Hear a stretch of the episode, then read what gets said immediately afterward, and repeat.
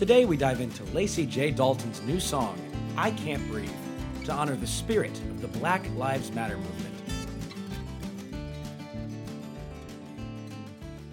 Hey, this is Leslie Adams here with Lacy J. Dalton and another installment of our uh, Right Here, Right Now podcast.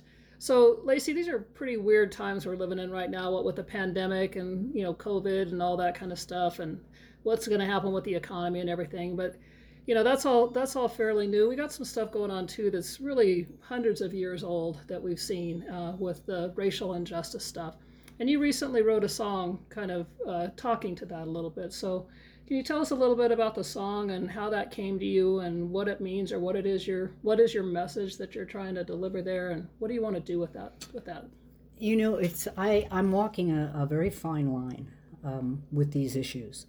On one hand, um, I certainly believe that all lives matter and Black lives matter now more than ever because I believe there's unequal justice, and I believe that because I have even though I have never had bad relations with law enforcement. In fact, I've had excellent relations with law enforcement. I worked at a prison for almost four years mm-hmm. up in Northern California in 20 to life. And those officers and the inmates also uh, were amazing people. And in the whole time that I was up there, I might have had four white guys in my class. Wow. Everybody else was people of color. Wow. And a lot of them had been in there as youthful offenders when they were 17 years old and had been in there for 20, 22, 23, 24 years as youthful offenders. Now that they're not getting equal justice because those youthful offenders, it has been determined that their um, minds are not completely where they ought to be when they're 17, 16, 18 years old. They're just not. And uh, so I'm very concerned that we, as white people, don't just pretend that there's no racial inequity in this country. I'm sorry. If you don't see it and you haven't experienced it, A, you're either not around very many people of color, B, you may be a racist and just not like people of color, C, you're not paying attention. You, if you look, you will see what happens. Now, I'm not saying that what the causes of that are. I know that poverty and you know growing up in a ghetto or a barrio where the only role model you have the nuclear family breaks up there's not a lot of birth control happening in a lot of hmm. places mm-hmm. mother might have two or three or four kids the father can't he can't handle it he's young they they start very young and the dad often leaves and so it's a mother raising four kids but she has to go to work a lot of times right. or at least keep house or take care of smaller children and some of the kids are out on the street and they're role models uh, unfortunately uh, in the ghetto in the barrio and in places that are underserved communities a lot of times those are the dope dealers the right. you know those are the guys that have the cars and the money and the clothes and the girls well and sometimes it's even their own family and they're proud of that family tradition too right I, yeah. you've told me that as well i have had that yeah. it's like uh, i'll never forget i had a I had the boys all sitting in a circle in my classes uh, up in, in the prison in Northern California. And it was a maximum security prison. And I had them sitting around in a, in a circle, and I said, Now I want to know that there's only one person can talk at a time. We're going to have everybody talking. Everybody's going to get a turn. But nobody else can talk when the guy who's talking is talking. And I want you to tell me, um, I want you to tell me how it was for you when you were seven or eight years old. Let's start there. Because that's where we're going to find the stuff that we're going to write the songs about. We're going to write songs about you, about your life. We're going to write songs about your loves and your and, and the things that made you angry and the things that made you grow and the things the people you looked up to and the people you looked down on. I want to find out all that stuff. And so I started going around the circle. One of my favorite ones was uh, my daddy was a biker, my mama was a tweaker. I was born in a trailer park. Which I believe turned into a song. It did. It, it, turned it turned into a song. This kid Vincent Gregory, very very wonderful songwriter, kind of like a Merle Haggard kid. 27 years old or something, been in there. He was in there for two life sentences. He was, of course he was. T- tattooed over every inch of his body except for his, angelic face, and he wrote a song with me called Pitbull Paradise, and it was about his life. It was a really good. This was the kid Right. that said, "My mama was a biker, my daddy was a tweaker. I was born in a trailer park west of Topeka. No one ever taught me that I ought to learn how to play nice." Anyway, it turned into a great song, Yeah. and I, I sometimes do it in my shows to just say Right. this is what these people are capable of. But um, But you had somebody else who did actually say his father was, and his said- brother was, and his uncle was. That's right. He said brother- my my grandfather and grandmother were dope dealers. My mother and father were dope dealers. I was a dope dealer and I was proud of it. Well, if that's all you have to look up to, Yeah. if that's if for 50 miles you don't know anybody you can borrow 2 bucks from Right. and the local hero is the big drug dealer or Well, somebody they've got the fancy cars and all the stuff that you don't have, right? Yep. And it seems The like easy. gold Looks like easy money, you know, well, and it is until you get caught. until you get caught. Yeah. You know, it's a lot easier, faster way to make money and it has to be a- an incredible Sure. temptation. When I wrote this song, I wrote this song, there have been 70 incidents, incidences of people of color who were fatally shot or suffocated as they were dying, saying, I can't breathe.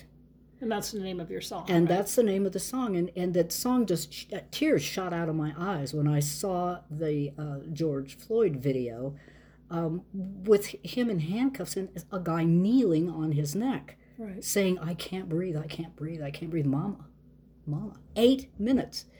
I watched that and I went, this is the last time I'm going to watch this Right. and not speak out.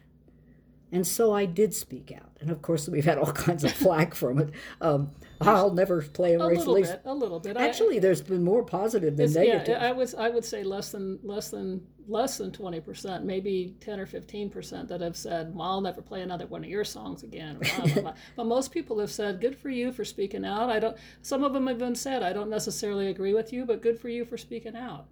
You know? well, n- not everybody sees it. right, I have seen it. right, and I cannot look away.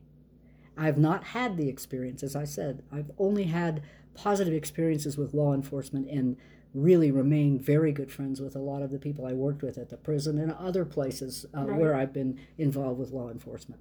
So um, I think, and I, this is going to be a very unpopular thing for me to say to the people who do agree with me. I think the idea, of, the way of saying defund the police is one of the stupidest ideas I've ever heard. That is not what the people who are saying that, they actually will. well, a lot of them don't Yeah. want that. What they really want are more social services. Like if you have a patient who, um, they need, what they're saying is we would like to have special units for the mentally challenged or for um, the underaged or the disabled people. the you know- people that know how to deal with those issues specifically, right? Because we have had instances where somebody who was, um, I don't know if they were mentally retarded, but definitely mental, mentally challenged, sitting in a car with a gun, not really knowing what their thing was, but because they have a gun and it looks threatening, they ended up getting shot. And it was really they needed somebody more with a psychology background, right, to kind of walk, talk, try to talk through that situation and diffuse it, as opposed to just end it with, with, with a with a gun. Yeah, it, exactly. And I think I think what what we really want, most of us really want, are uh, different types of training for different units. Um, and maybe they don't have to be law enforcement, that- but they're going to need to have some authority. So I would say that if it could fall under law enforcement. But what we need is training. And I think that different types of training for, for instance, disabled people or underage, like kids, you know, waving, you know, water pistols. Uh, Tamir Rice was a 12 year old kid who got Right. shot. You know, you can only watch that. I pay attention to, I pay attention to those things. Uh, and I feel like if you really honestly feel there's no racial disparity in the United States, I don't believe you are looking where you need to see. Right.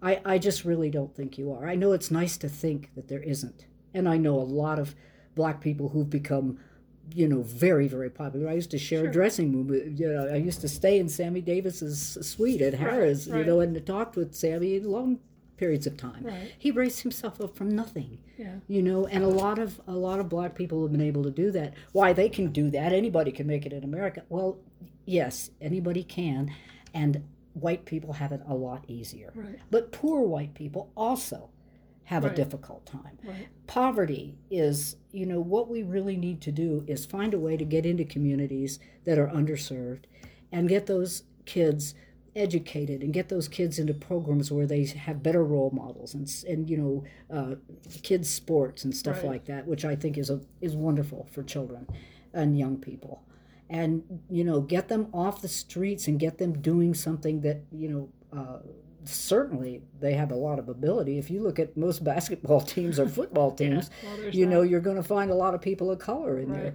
because it is an opportunity for them Sure. Hey everybody, have you been to Lacy's new website, lacyjdalton.live? You got to visit to receive free downloads, join her mailing list, listen to other episodes of her podcast, and visit the store to get Lacy's latest merchandise. That's lacyjdalton.live. Once again, lacyjdalton.live. See you there soon. Now back to the show. And um, I do believe, you know, I a lot of us who call ourselves Christians, we don't do the first thing that Christ said. We don't do the first thing that Christ said. And you know, I say this all the time. You do. Christ said, "Love God with all your heart, mind, and spirit. Love your neighbor as yourself." And P.S. That is the whole of the law. Right. That is what I came to teach, and all the rest of the laws and the and the prophets are based on this.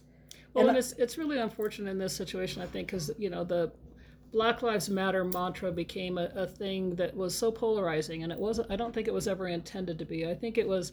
It didn't mean nobody else's did. It just meant ours aren't mattering enough right now, and they need to matter more. They need to matter equally. Same thing, and and it and it, it turned into a thing too, where you say, you know, if you if you say Black Lives Matter, then you must be against the police, and that does, those two are not mutually exclusive. I don't think I don't think they actually have anything to do with each other. It's Well, I, I can I- see where there's, yeah, I can see can- where can people that make too, but- connections, you know, particularly with the defund the police Right, I mean, that's just- mantra, yeah. which I think is, to me, that is simply not the way to ask for what you want. Right, It- agreed. ask for what you want in a positive way. agreed. You know, we have, Well, and again, ask for what you want and what know, you need. what you actually are wanting, not not just you know not be something that's sort of Well- inflammatory to everybody. I have to say, there are probably a lot of people who, you know, in the Black Lives Matter who do want to defund the police. Well, that yeah, that Because, because because you're angry. Well, because and and with good Sure, reason. Because we don't, we white people don't get the same treatment, and uh, there are facts about that. Right. People of color are only one third of the population of the United States. That's one third of the people. They have twice as many fatal shootings and stuff by law enforcement as the whole rest, the two thirds of the pie Wow. of us white people. Wow. Now, I understand that because there are probably I don't now this is something I don't know, but I would I would wager a guess that there are a lot more people of color in poverty Probably. than there are than there probably are white people. That may not be true. I don't I Yeah, don't actually don't know, know that, that and I'm sorry I don't because I'd like and the next time we do a podcast I'll have that information. Okay. Because I want to speak to these issues. Sure. I want to speak to the issues of us being, you know, a lot of us say we're Christians. Well, we need to do unto others Right. the- the way we would have them do unto us. Right. You know, the golden rule is like the bottom line things of Christianity get blown out of the water, are not important. Right.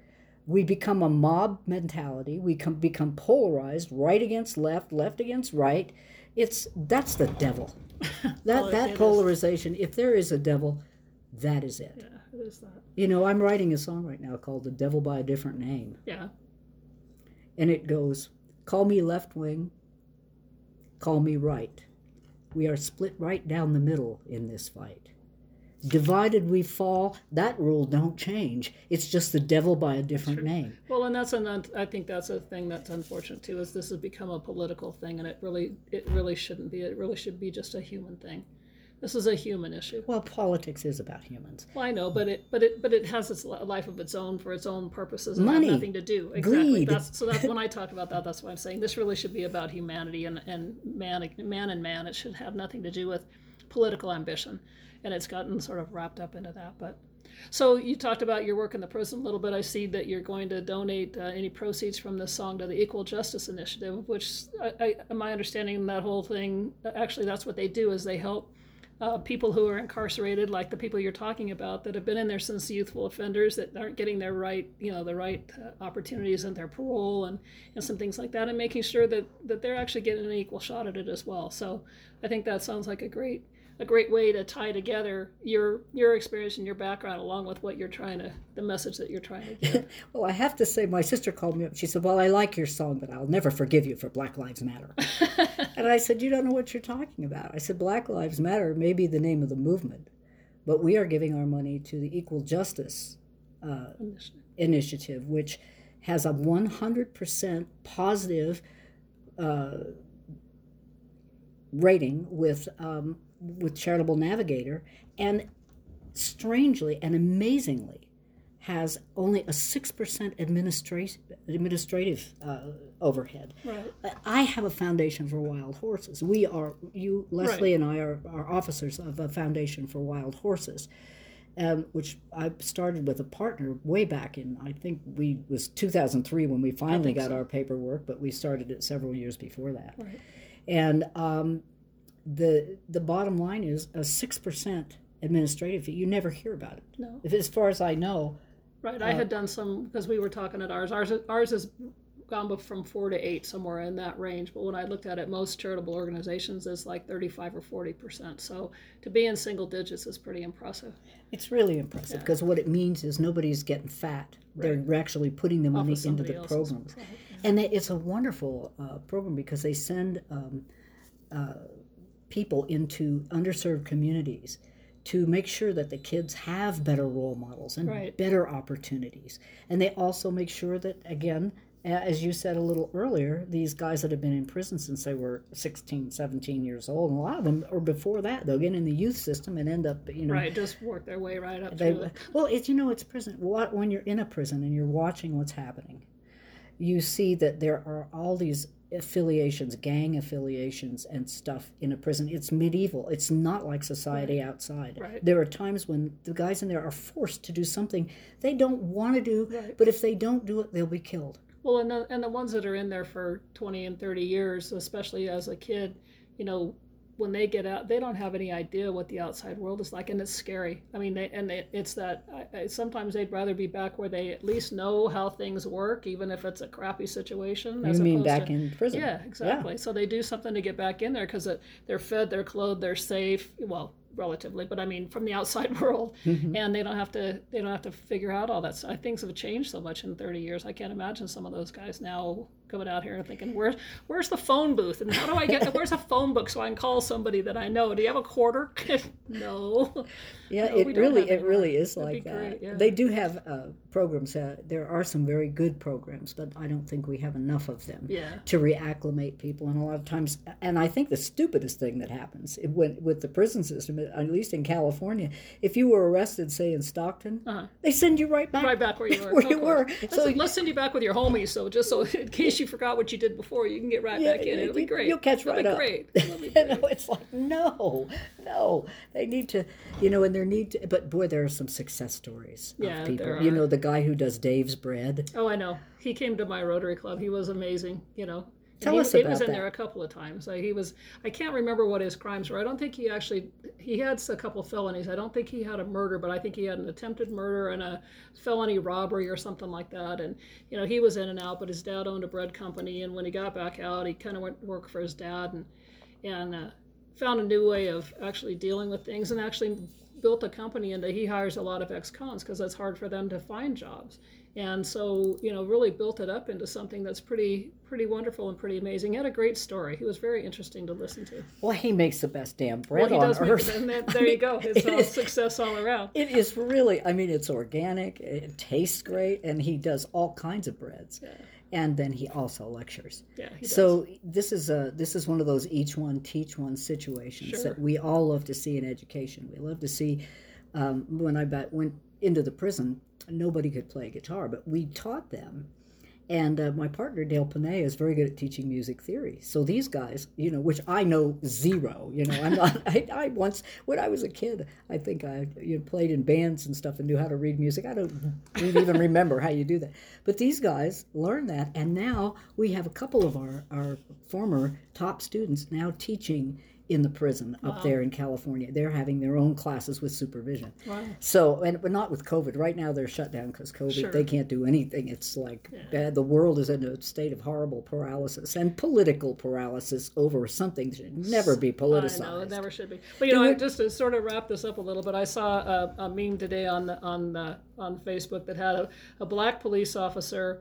Uh, Hispanic guy that actually looked like he was in prison garb, and, and a white guy in a T-shirt, and the the black policeman it said dark chocolate, and the and the Hispanic guy it said milk chocolate, and the white guy it said white chocolate, and underneath it said all chocolate lives matter. And I think you know that's really the attitude that we need to take about this whole thing. Yes, we do. Thank you. So anyway, Leslie, I forgot. We have some great news, and I forgot to tell you. What's that? And I forgot to tell everybody listening to the podcast. We had uh, John Sandage from K Pig Radio uh, called me. That's in Freedom, California, uh, very close to Santa Cruz, where I spent most of my best years, uh, some of my favorite years of my life.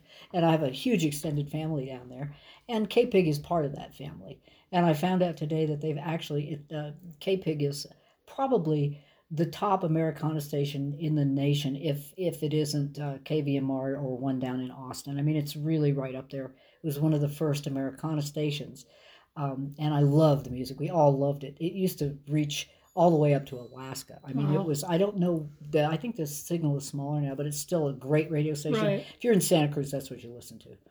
So uh, they told me today they've added "I Can't Breathe" to their playlist. wow, sweet. So if you want to tune in, it's uh, 107 Oink 5 on your radio dial. Like K-Pig Radio. And thanks to everybody down there, to the That- K-Pig family. Yeah, Appreciate that's it. great. That's great. Well, good. So now you have multiple ways to listen. You can catch it on K on uh, KPIG if you have that signal, or you can listen to it on streaming. And uh, we hope that you take an opportunity to do that and tell us what you think. So this is Lacy and Leslie, and we'll see you next time.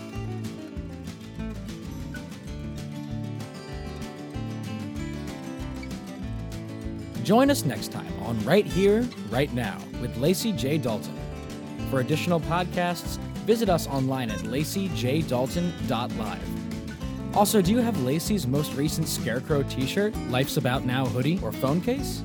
If not, be sure to visit her store and click the link to explore brand new Lacy J. Dalton merchandise. Remember, Lacy always loves it when you share her podcast and links to her store on your social media platforms. We'll see you next time, and thanks so much for listening to Right Here, Right Now with Lacy J. Dalton.